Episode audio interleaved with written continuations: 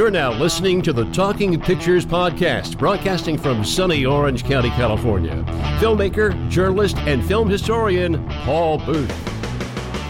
Aloha! Welcome to Talking Pictures with Paul Booth. So happy to be here today. It's time for another interview. Well, actually, she's returning to the show from literally almost three years to the day. Anastasia Massaro, welcome. How are you today? Good. Thank you for having me again. Oh, you're so welcome. I know you'd come on for Tully. Uh, got the joy to watch it again last night. Today, everyone, we're going to talk about Tully, which is Charlize Theron, written by Diablo Cody, directed by Jason Reitman. Then we're going to talk about a film called Life, which is this really cool. It's on the art house side about James Dean. I should have his name written down. What's the photographer's name, Anastasia? Dennis Stock. Yes.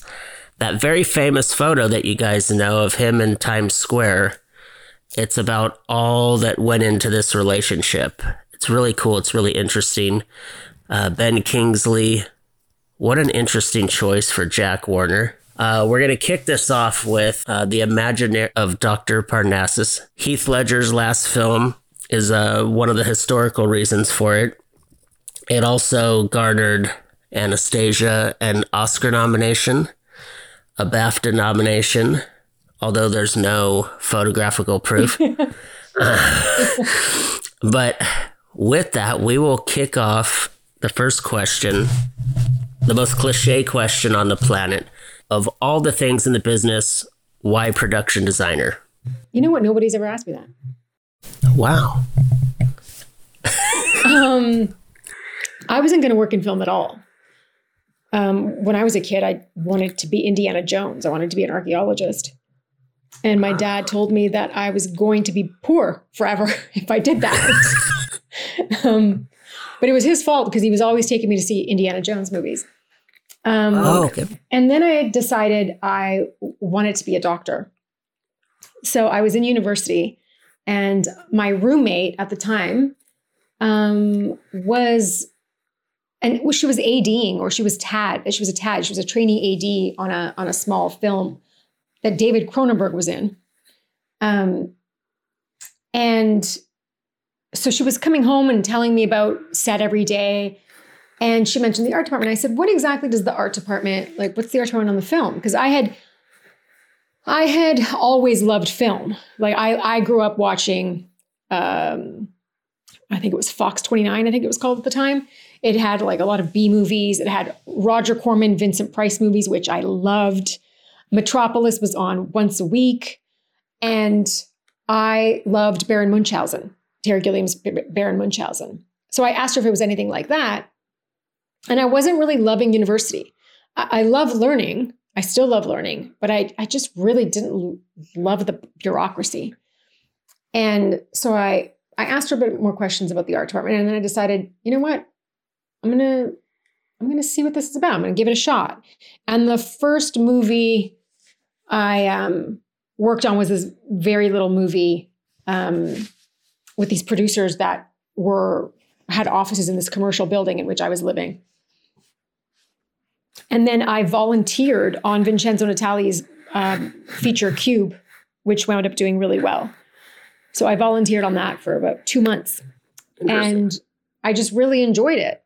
And I thought, you know what? I would really like to do, I would really like to do things like Baron Munchausen.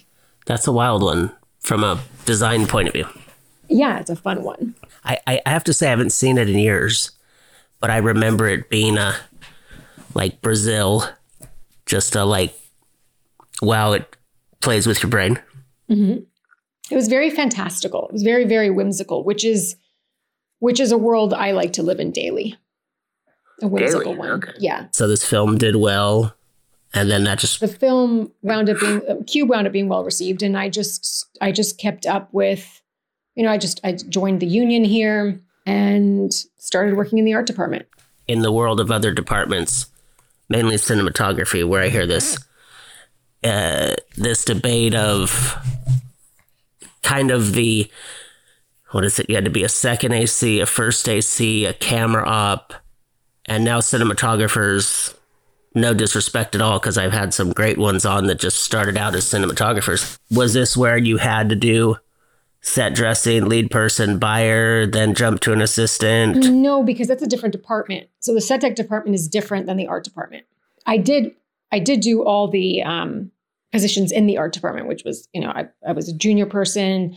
I did graphics, I drafted, I art directed for a while, um, which a lot of people don't seem to understand what don't understand what art directors do. Um, they're not actually designing anything. They're not directing any art. They're managing the entire department as well as construction and paint. They're making sure I stay on budget. Um, they're my right hand, and my set decorator is my left hand. So they're two heads uh, of my team. So I did do all of that. I know there are people who who don't do all those positions. I know that there are production designers who just, you know, come out of film school and they've done a lot of, you know, film projects and they are they continue working with the group that they've been working with and and they just production design short films and then slowly start getting bigger ones. So I don't think it's something that you have to do, but I but I'm certainly happy I did it because I learned I learned how to do my job and how to budget and how to work within departments because the the bulk of my job 20% of my job is the creative the rest of my job the 80% is is managing is managing egos and managing departments egos in the film world it's, it's, it. it's, a lot like that. I'm not sitting at my desk drawing these pictures all day long, which is I think I'm in meetings all day long. My designing is done in the evenings, maybe once in a while at work, and on my weekends. I don't have time to sit and draw pretty pictures all day. I, I, I just don't. People are asking me a million questions all day long. We're in meetings all day long, especially in pre production. So so with this work that you do on the weekend, are you still old school sketching by hand, or have you now moved into uh, computer programs that obviously, based on the effects of Doctor Imaginarium, uh, was available? So what were you doing on that show? We did.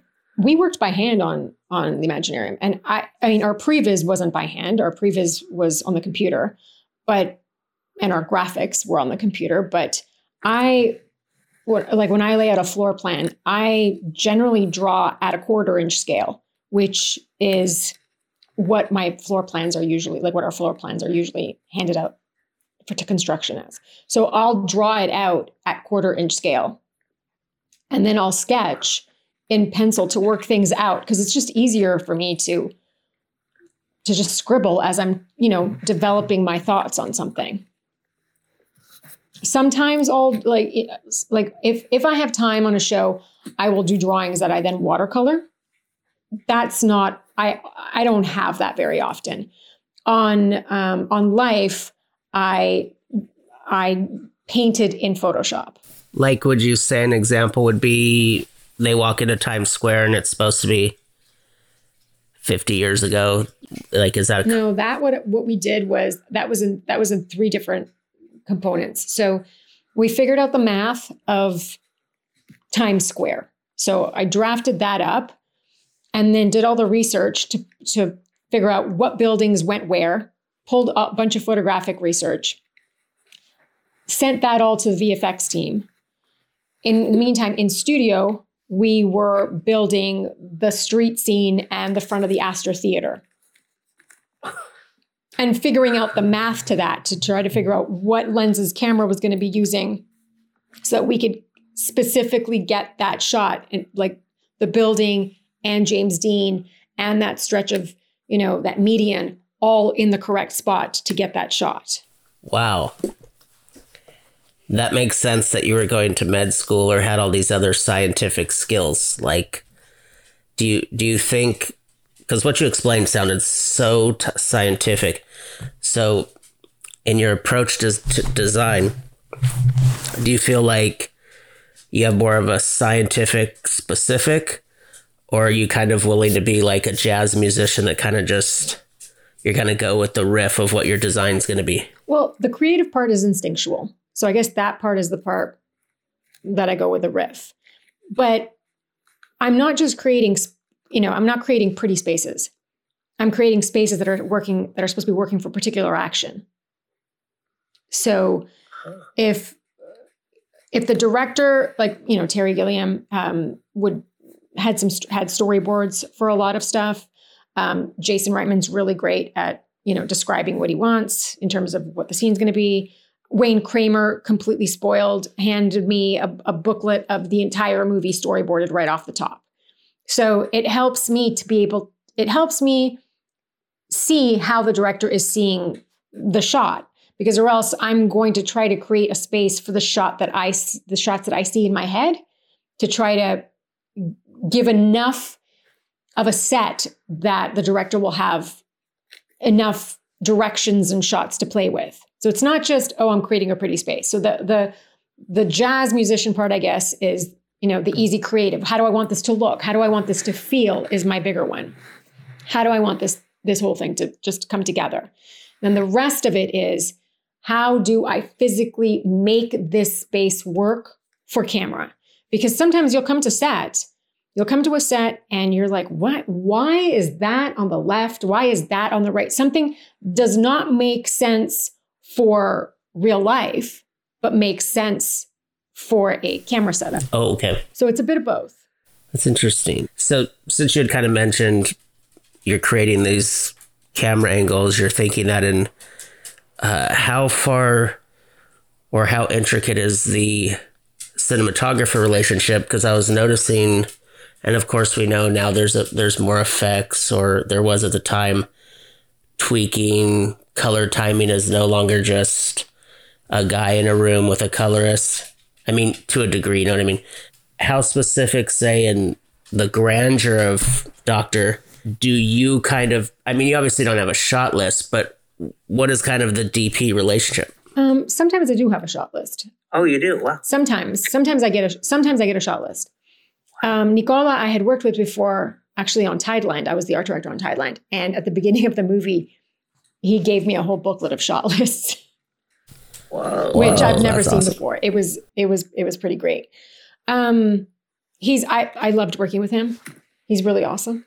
Um, Parnassus's sets, though, yes, we have a huge relationship, the, the DP and I. But Parnassus's sets were not, they were different because they were not enclosed. They were not interior spaces that were confined by walls, if that makes sense. Like a lot of it was on green screen. So a lot of the lighting came from outside, from off camera that you didn't see. Whereas on, on life, for example, yes, there was there was there was more of that, especially also on like on on Breakout Kings or um, who I worked with, um, Jimmy Whitaker, who, who I also did Pawn Shop Chronicles with, um, we text each other all the time when we're working together. Um, he'll say, "Can I have this?" or you know, I'll I'll send him a message. Can you know, I did this. Can you make Can you make sure that gets on camera? Um, same thing on life. It a lot of interior spaces. So especially when we're working with digital as opposed to film, there seems to be not a lot of time being given for lighting and so a lot of it is falling to to the art department to provide practical lighting so practical lighting is is you know the lamps the, the wall sconces that you see on set and Right. back when i started yes there was there were practicals on set but there were also lights coming from beyond set to light a scene and and now it seems to be getting more and more where um, because of time constraints, I'm told that they're, you know, that they're relying on on the cinematographers are relying more on us to supply lighting for their scenes. You mean you- you're, you're set to provide a light space? To for them to light the scene with. Oh, okay. I see. Right. So sometimes we'll be talking and they'll be like, Can we have a lamp there and a lamp there and a lamp there? And I'll be like, This is gonna start looking like a lamp store. Can we not? Can we have a little bit, you know, can we have less? Well, because I noticed, like you were saying, there was, I mean, other than the fantasy scenes and when they go through the window, I was, I really dug the checkerboard design of That was when the wagon was white, right? the wagon. Yeah. So, it made, me think of that old Tom, Petty, video. they're like crawling up mushrooms. Don't he's come around Mad here no more. Yeah, Mad Hatter. Yeah. Was there any kind of on that for you? No, For you? no. I mean, we it, it- that particular one was we were trying to create a sense of confusion. There was so much subtext. and I haven't. s- I mean, you know this, but I'm saying I haven't seen this since it came out. Um, it was such a, pardon my language, mind fuck. Eh. I remember my friend and I were watching it for the specific reason of being Ledger's last film. It just hit DVD, and we were both. He was a much more of a Gilliam fan, and yeah, so I'm when I rewatched it, I was just like, wow, I wish I would have caught all this subtext about just appreciation and you know finding your joy and um, so that's when I was looking at the sets. I was wondering like, does Terry Gilliam, the crew, do kind of have to set a tone to what's going with that you know, day or situation for the set? I mean, are you kind of like wanting to be darker or wanting to be lighter? I mean, how does that No, I mean the tone on that movie was pretty much the, the same from beginning to end. Um, which I would say, having worked with him twice, that's that's just the kind of way that he works. He sets the tone at the beginning, and the train starts moving, and you're either in the first train car with them, or you're like holding on to the back. Is what it's like That's great.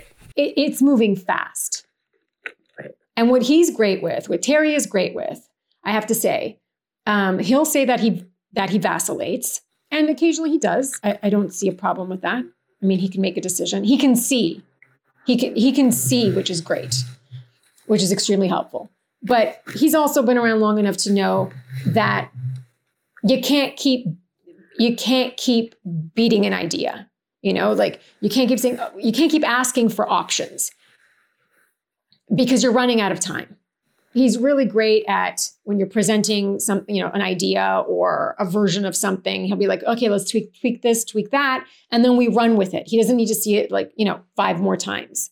As intimidating as i think sometimes people think that it might be working for him he's really he's he's really artist friendly that way because he's an artist so he understands that we need to move we can't keep we can't keep harping on something. Unless something doesn't work that's different. But it's here it's it's great. It's here it's gorgeous. It's here it works. Let's go. Let's keep going. Ah. Especially when there's so many elements in a movie especially like that one. You can't keep going i don't know. Is this the right flower? Should we do a different what about a, let's move on. Let's move. The train's moving. There's a whole lot of things going on and we got to keep going so i love him for that Uh, that's really that's really cool. I, I think thanks for sharing that input because something else that I wanted to draw attention to about the film was it had to have been a year two before the social network. So what I really liked seeing was Andrew Garfield and Heath Ledger, which is one of those like if you ever said who would you like to have seen work with Heath Ledger? You know, like Adam Driver and Heath Ledger or River and Ledger. And I was just kind of like, wow, I'm seeing what, how I would answer the question. But he wasn't known. So I really also want to recommend the movie for people that uh, Andrew Garfield fans. Uh, you get to see before he was just fighting with Jesse Eisenberg over Facebook. Um, or you know hacksaw ridge is another great one. The movie shot in london vancouver and i loved seeing the library. Um, i wish i would have been able to tell what was gastown but um, from what i read on the internet you guys wrapped heath ledger in london and then of course he tragically died. You guys moved on to vancouver. So if you're allowed to say this i would love to know the answer but uh, what were some of the scenes or were they i guess were they meant to have ledger or did they kind of have to change with some of the themes that changed because it was new. Like the guy when he looks in the mirror with the woman and he's like, oh, that isn't me. And it's like Johnny Depp saying that because Heath Ledger's not there. So is there anything you can comment about that? Yeah, I mean, I remember that time vividly. So filming in London had started at the beginning of December, which is when I left London to start um, all the studio work and the rest of the location work in Vancouver. So I'd been working there for a month. Terry flies over. Terry and the rest of the crew fly over. We go out on a tech scout with with the crew. And when we get back to the office, my decorator comes into my office, Shane Vieau, and says and tells me that Heath has passed away. I said, What are you talking about? And then I hear a big bang and some swearing in the office next to me, and I realize that's Terry, and he's just passed away. Um, we were on Tech Scout, like we were we were on a survey when it happened. So immediately, I mean, we were all just in shock. And then some people left the building. Some people from other shows started calling my crew to try to hire them to go to their shows. Um, yeah, I was like, everybody settle down. Um, we just went home for the day. And then I got a call to come back the next day so we could regroup. So yeah. Heath had shot pretty much almost all of his shots outside of the Imaginarium, all the real world shots. So right. what was decided was that, you know what, when you go through the mirror, you could be somebody else. You could look like somebody else. Interesting. Nothing changed in the script other than the concept of when you go through the mirror, you could be somebody, you could look like somebody else it wasn't rewritten. I, I read some, you know, some stuff in the papers saying, oh, they, you know, had to, you know, change the, the movie for for for the for his death. But we but it didn't. It was structured, the movie was structured in such a way that they could get three different actors to play him when he went through the through the mirror.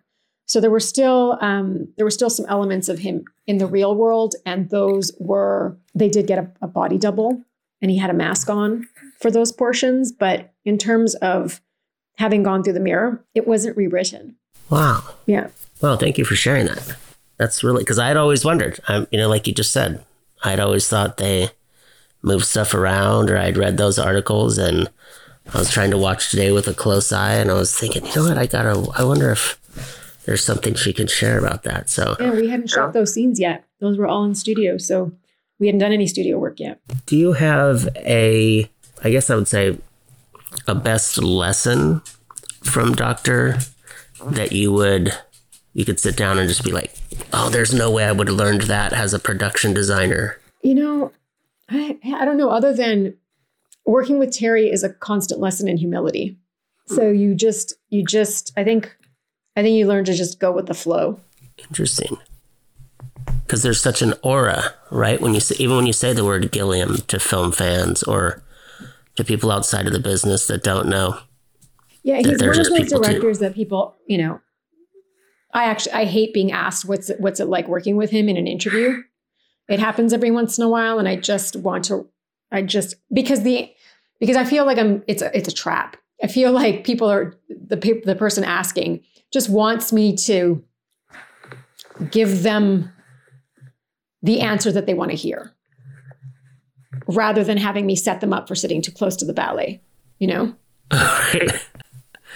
Hold on a sec. I got to cross off. What is it like to work with Gilliam? Hold on. when we sat down to start this show, that was one of the things that I told the producers. I was like, I want to find every standard. Um, and I just want to, I would go through and I would pick apart and just be like, I don't want to give guests that question you just said. So thank right. you for mentioning that. Main compound where they wake up. Was that something that you built a lot, or did you guys find a good location and you just added to it, or how was that? that? Battersea Power Station. That was out that was outside, right? When the when the Yes. it's all fallen apart. Yeah, we shot there after um Batman, The Dark Knight, after they had shot there. Wow, that's spooky. So there was a lot of their rubble. I think some stuff just got swept, you know, moved around, swept aside, cleaned up. But that was mostly that was Battersea Power Station, which is which was a beautiful location. Where is, where is that at? That's in London. That is so spooky that you shot that where the Dark Knight was shot. I guess it's not spooky for you because you were there, but, Right. but I didn't mean to go off on a. Uh, maybe I played that up for dramatic purposes. I mean, locations get reused a lot, so I, I don't find it all that spooky. I would like to move into life because I saw what you did here is really cool. That I want everyone out there to know. Uh, Doctor was created for the most part a fantasy world. I mean, we all know that streets exist and people, and but then life is replicating something that happened. That of course you have photos or uh, films and so I want to kind of, I guess I'll use the Pantages as an example. Were you looking, what is your like research pile like? I mean, is it just films, photos? I mean, not that, I guess, would there be old sketches of the Pantages? Do you go down to Hollywood Boulevard and hang out around the Pantages for a little while? Like, how does that work for you? Okay, so the Pantages that you see in the movie actually, I had um, pulled all the all the photos, all the research on what the Pantages looked like back then, and what you see in the movie is a lot like what the Pantages looks like right now. It wasn't really changed. Oh, right. Yeah, right. So for the Astor in New York, that required more digging because there just there just wasn't very much. But for that movie in general, Parnassus was mentally and emotionally challenging, not logistically challenging. Life was logistically challenging because it was a low budget movie. I think we had 12 million, 14 million, which means less prep time. And I found out I, I was going to do that movie right after we did the Arcade Fire video with Anton Corbijn. So I started my research as soon as I found out I had the job. So Fairmount, Indiana is about seven hour drive away from my house. So I went down to Fairmount, um, where James Dean's family lives. Oh, wow. Yeah, and his his cousin Marcus was Marcus Winslow was really was really nice and um, let me come over to the to the house. He showed me the barn. He showed me, um, you know, the tractor, the famous tractor in the, in in the in the photographs. He asked. Um, he had the the museum there opened up for me so that I could go in and take pictures in person because all the all the photographs are in black and white and um, you know, I didn't want to guess what colors things were.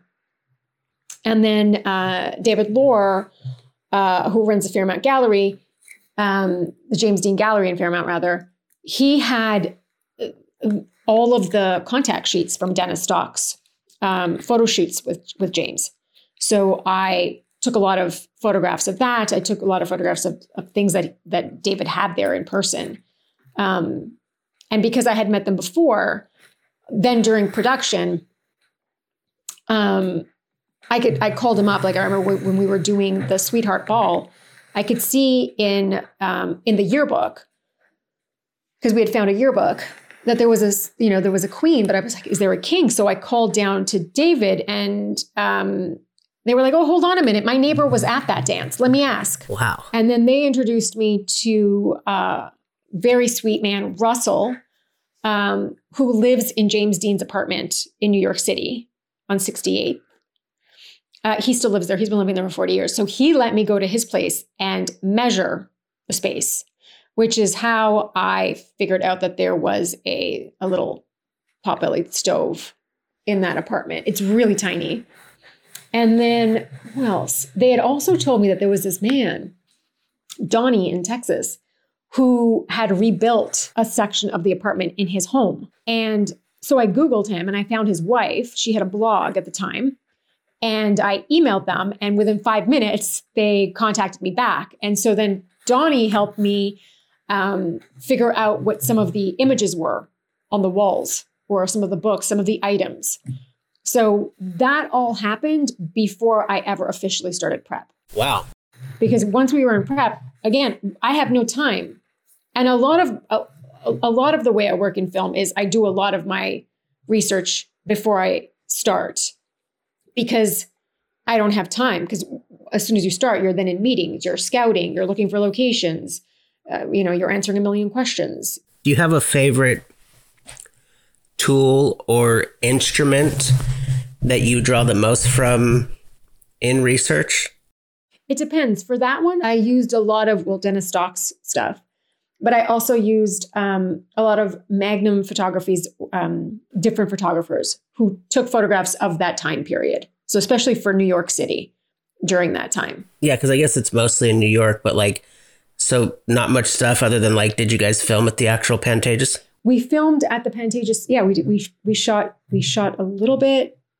We shot in Toronto and we shot in Los Angeles. Oh, so you didn't shoot in New York? We didn't shoot in New York. You got to love that area where the Pantages is. Well, that well, New York, the New York of the fifties doesn't exist anymore. Oh, of course. There's no and besides that, New York in the fifties didn't have the trees that New York has now.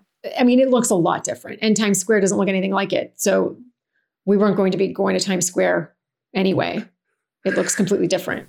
Oh, of course. That's a great point. I guess there's no jumbotron and Right. Everything's different. Like it's completely different. So there was no point in going there to shoot that. Oh, that's a good. Yeah, that's because I love the Pantages. I don't know why. I just you have something that was like a coolest fact that you came across while you were doing that movie? Something that probably only you would have learned because you had such a depth of stuff being presented to you. Honestly, it was that stove in his apartment. I know it seems inconsequential, but it was it was nowhere to be found in anything.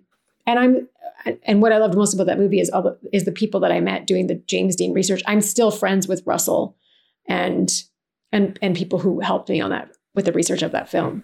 Well, I mean, it, it sounds like you couldn't have gotten anything better. I mean, it sounds like you got more than if you had had like the Warner Brothers archives or something on him. I mean, it just people were really warm. the The difficulty with that project was it was it was twofold. With when you're doing a movie about such an icon, a lot of people have have a certain way that they want James Dean presented, and I liked the way Dane played him. He played him the way James was in life, not the way James was on the screen. Um, so there was that there was also the fact that the you know Anton wanted to be able to creatively change things. You know, like he didn't want we weren't making a documentary. So, for example, the apartment, he decided he wanted it that really strong blue color, which it was not in real life and in the famous photos. So it was a little bit of, you know, you're trying not to make a, you know, a documentary while you're also making a biopic of a very beloved American icon. At, at an interesting time, right? That, um, not that people, I don't think people have to know, but it's, I might have this backwards, but wasn't it like he, one of his films he did before the other and they saved it to release because he got popular? I, I don't know why I'm screwing that fact up. I can't remember which which the order was, but I think you're correct. I don't know. East of Eden, they're all so close, and he was with us so short, right? I guess what I could appreciate most was, like you said, portraying the real him, all those bios, docs, books. Talk about those people that are just like so against the hype. And they just want it. Like, that's what I could appreciate about that, uh, the dance scene, the sock hop, whatever uh, do you have a since you had kind of mentioned it do you, is it like really fun to create something that just does not exist for our generation like there's not sock hops anymore so how fun is that for you? That was a lot of um, hand like handcrafted things for that set right? So the streamers there was a there were a lot of streamers or a lot of cut out cute hearts. All those you know, all the decorations on those white sheets were all cut out by me and and and an art department assistant and a bunch of a bunch of set dressers who were all on our hands and knees in a school gymnasium.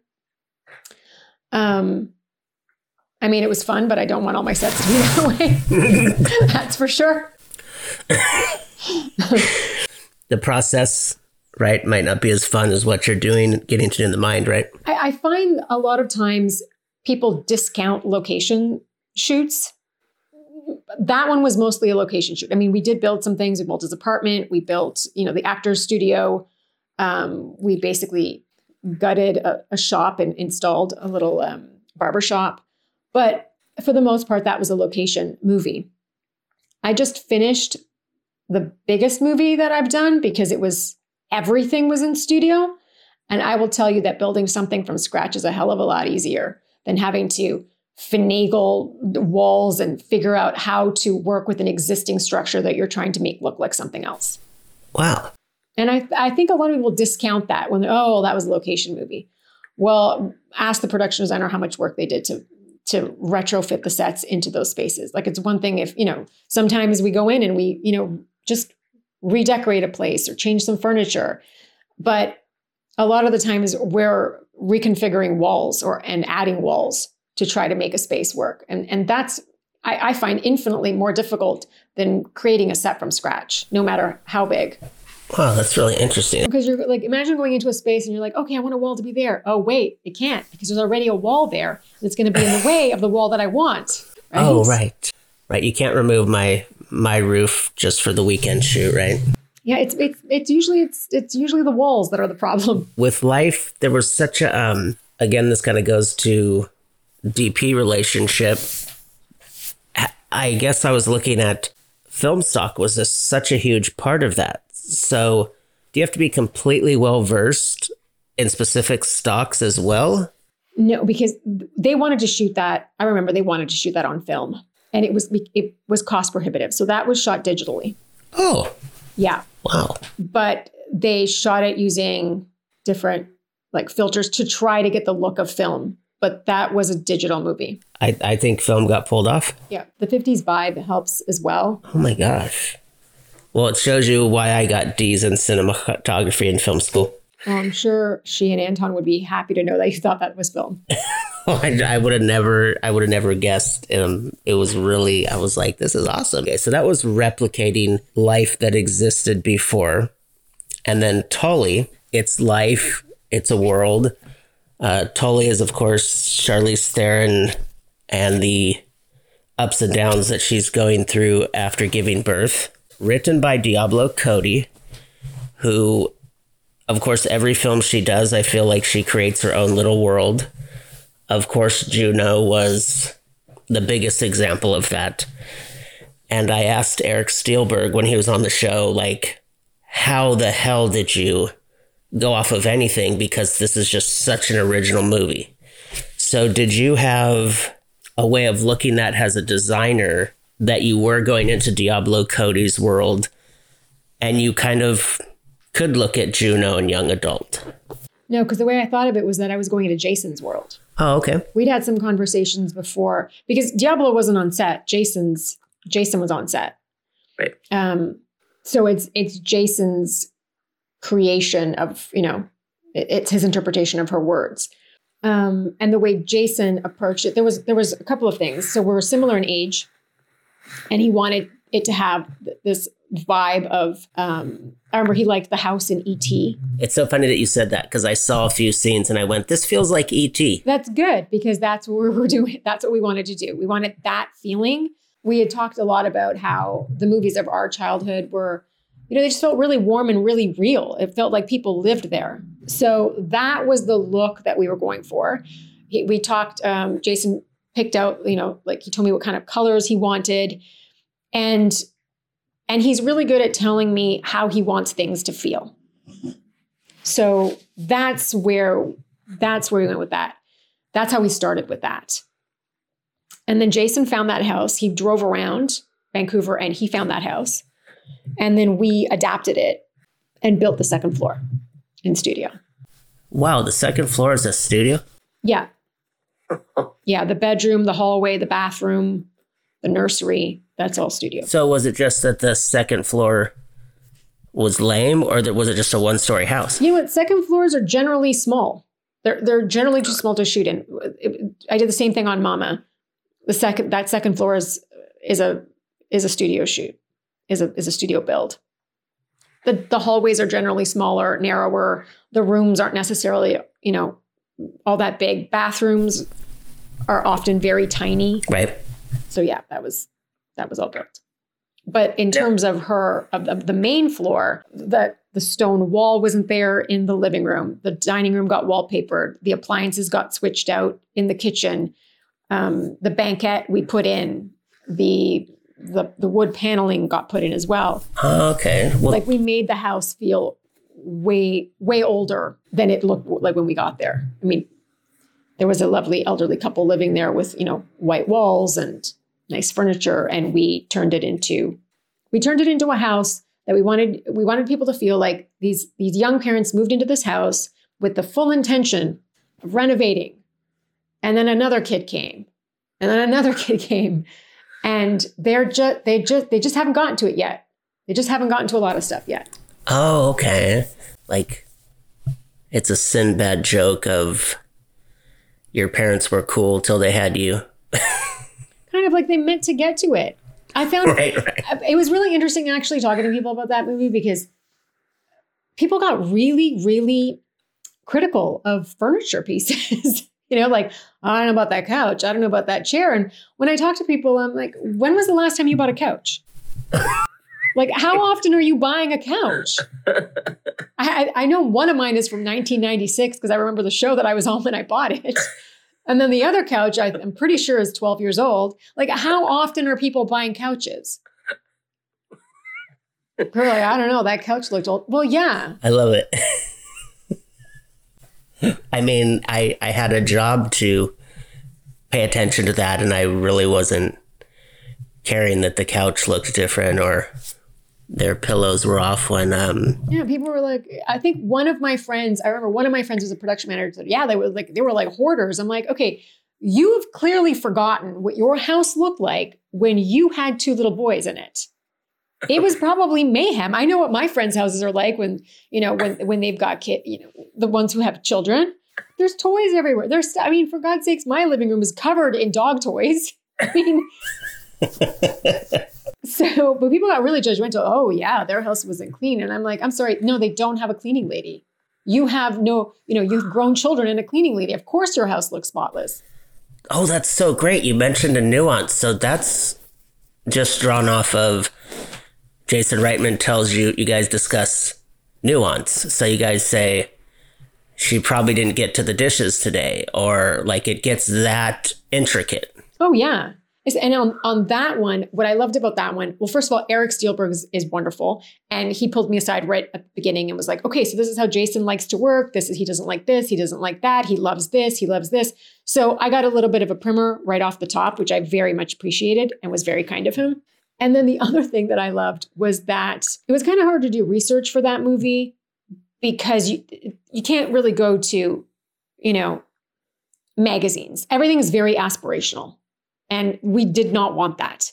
So realtor.com is is awesome if people haven't fluffed their homes because then I can see what people do, how people live.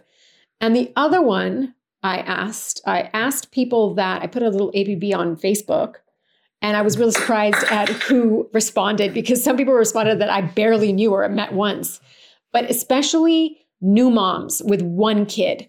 Like people, you know, people who don't have children, I think a lot of times are really um, overwhelmed the first, you know, with their first child, especially if they're also, you know, professionals who work outside the home. So I was like, hey, can can you guys send me images of what your homes look like? And they were fantastic. There's like, you know, two bottles of wine on the kitchen counter next to some diapers and some nail polish. Another one of my friends was like, Anastasia, decorate everything with one hand. I was like, what do you mean? She goes, you all you got's one hand because your other hand is carrying the baby. So a lot of the cupboard doors are just going to be open. She's like, also, I have no idea what the heck I'm doing. I'm always losing glasses of water. So she said, there's always glasses of water all over my house because I don't remember where I put the one I was drinking. Oh my God. She was like, I went looking for my car keys the other day and I found cheese in my purse and the car keys were in the fridge. That's so great. So we did a lot of that. Oh my gosh. My one of my favorites with of the photos, Jason Jason really liked it and we and we played it in the movie was when you're like when you've just you know you just gave up. Forget the table. You're never going to get to the dining to that dining room table. You're just going to cover it with a sheet of plastic and call it a day. and that's Right. easy to wipe down. right. Oh my god, I love it. It so that this is a question that I and I told Eric Steelberg when I interviewed him that I was going to steal it from him and I would credit him when I use it. Cuz he was explaining Juno and he was like, you know, in hindsight he's like I don't even know if I would do Juno with my current sensibilities. And I was like, hey man, that's a great question. So not saying you wouldn't work with Jason Reitman or the film itself, but is it something that you think with? Oh no, sorry, that's only three years ago. Let's apply it to something. Do you have a film where nothing against the film, director, crew, that your sensibility has changed to where you don't know if maybe you would do that gig or it would fit with where you're at? No, no. That's great. No, because I do them all for. I mean, they're all so different. I purposely pick things that are all different that are different. Right. Um, so that I'm not repeating myself. So no, no, I would do I would do them all. I like that. I I know you're chill, humble, Canadian. I think you need to be more Canadian. I know you need to be more. Everybody needs to be more Canadian. Um, it, but there is a degree where just in the scheme of the world and film history. What is it like that you've like you've made a mark? I mean, like I told you, you know, you're in film history books or you've made work that you know is going to carry on. What what is that like? I mean, honestly, I don't think about that. I don't feel I've made, I've made much of a mark. I mean, I don't have I don't have a long resume because I don't I don't take a lot of jobs. But um, yeah, I, I don't know. It until you told me I was in that history book, I didn't even know. Really? I, yeah, I didn't know. I, I, would love if somebody told me I was in a history book. Yeah, I'd be like, cool.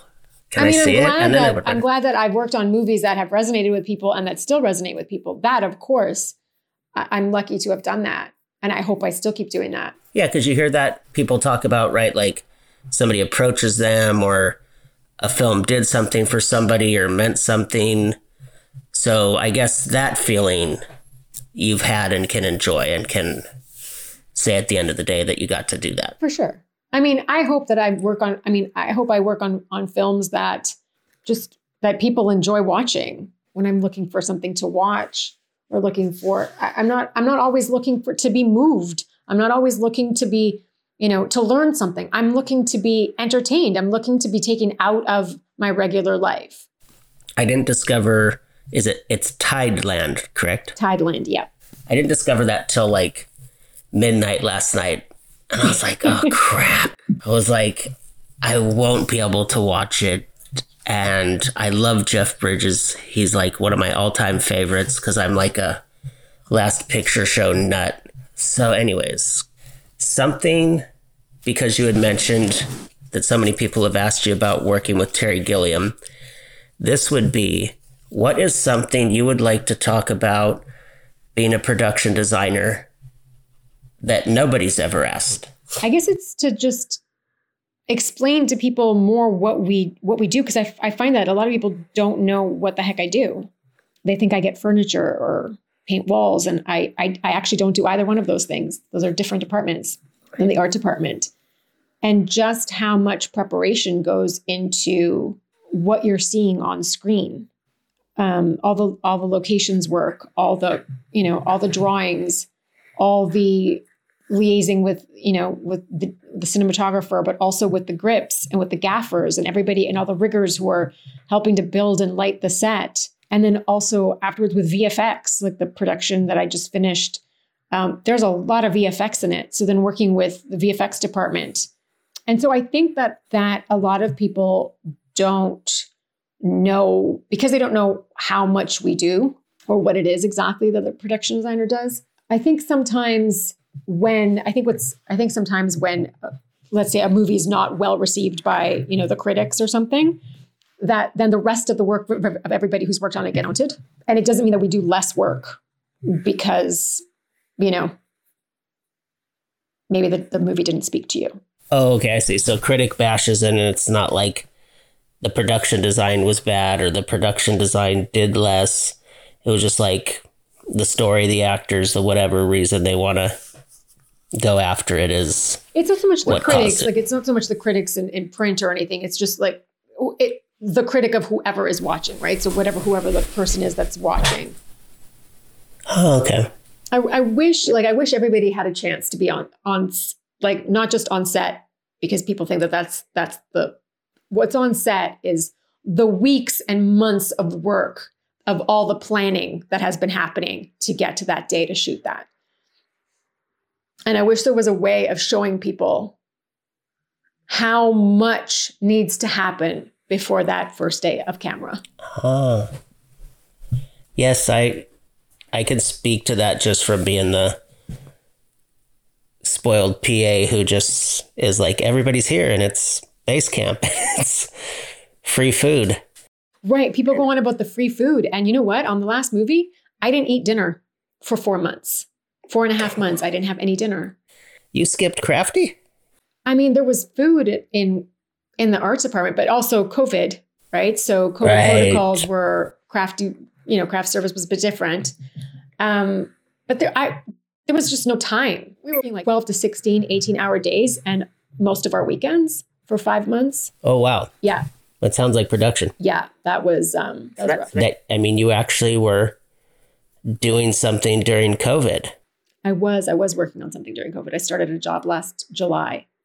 I think it was, I can't remember if eh, time is just a blur right now. So I know it was Right, right. July because it was disgustingly hot and I have no air, I have no air conditioning. I can't remember if it was at the beginning of the second peak or just before the second peak in Toronto. And yeah, I I mean, I am I am done with Zoom calls. like we were all in our own offices trying to zoom and then the internet wasn't properly working. And then you know people had some people had this fantasy of everybody working remotely which was which is a giant mess um, and just sucks up so much more time. You need more you need more time and more people if you've got a bunch of people working remotely. Um, plus you know just anxiety levels were high because you don't want to get covid um, we're being tested every week we're working with masks on which you don't want to talk a lot with your mask because then it just gets gross and damp and that, so it was it was um it was it was frustrating Well, was it also? I guess this would be my last question about it. I something that I've realized is like when you. I think we've all realized it, but when we go anywhere, we don't know what someone's real expression. So, was there an interesting way of, I guess, working around that? You know, you don't know if your PA is just giving you a look that would get them fired. I mean, I'm not being negative. oh But- honestly i mean i don't care if my pa is giving me a look that would get them fired i mean i don't care go go have your moment you know Right. Um, but there were times when me and the director were talking, and you know, like there was a lull, and he'd be, he'd point at me, and he'd be like, "No, I'm smiling." I'm like, "That's okay." Oh, I love it. okay, that's totally fine. Or I'd be like, "Okay, I'm thinking," and he's like, "Okay, got, you know."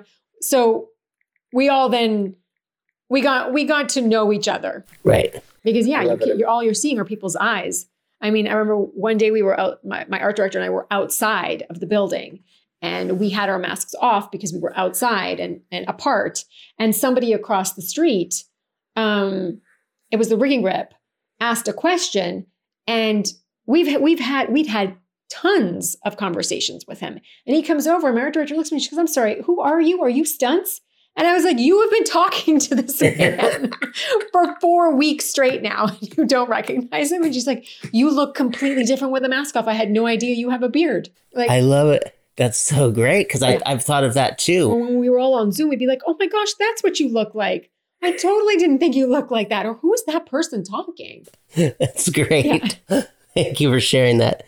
So I do, I want to wind up with uh, just in your filmography, if you could pick two films that you would want people to uh, check out, uh, what would they be? um, the Imaginarium of Dr. Parnassus because of the amount of work, the amount of detail, the amount of love that went into building that whole world. Um, I feel very lucky that I got to work on that. And Tully, because I think that's the most well crafted movie I've I've worked on. It was a real pleasure to to go to work every day. Well, I just want to say that you're very lucky. I'm sure Jason Reitman's just as cool. But Eric Steelberg, I just couldn't believe what a cool guy he was. He's so sweet, isn't he? Yeah, I was. He's so nice. I, I almost wanted to ask him, like, I'm not someone you could have an agenda with, so you don't need to be so nice. No, he's just nice. Yeah. He's just that nice. Yeah. Everyone, you guys can check out the archives if you want to hear that episode with Eric Steelberg. It's from, I think, September, October. It's just a few months back. So, um, with that, Anastasia, thank you so much for your time and coming back to the show. Thank you, Paul. Thanks for having me again. All right. You have a great night. Thanks, you too. Bye. Bye. Uh, always a pleasure to talk with. She's such a great, humble, creative person, and I like, really admire her work. You guys can check out The Imaginarium of Dr. Parnassus on Amazon Prime. It is a rental, but it is more than worth it. You guys can also check Tully on Cinemax if you have a Cinemax subscription, and you can rent it. It's two ninety nine, also worth it. Life is on NBC's Peacock streaming. Uh, a lot of good stuff there. Uh, li- really interesting. I'm glad we got to discuss life. Thank you for listening to us on Spotify, Apple Podcasts, Google Podcasts, or wherever you get your shows. You can also check out our website at www.talkingpicturesla for more goodies, top 10 lists, our archives, and special photos, and wonderful top 10 lists. Well, that's going to do it for me. You know my motto whether it's morning, afternoon, or evening, make sure and watch a good movie. Aloha. Thank you for listening to the Talking Pictures Podcast real conversation and movie induced inspiration.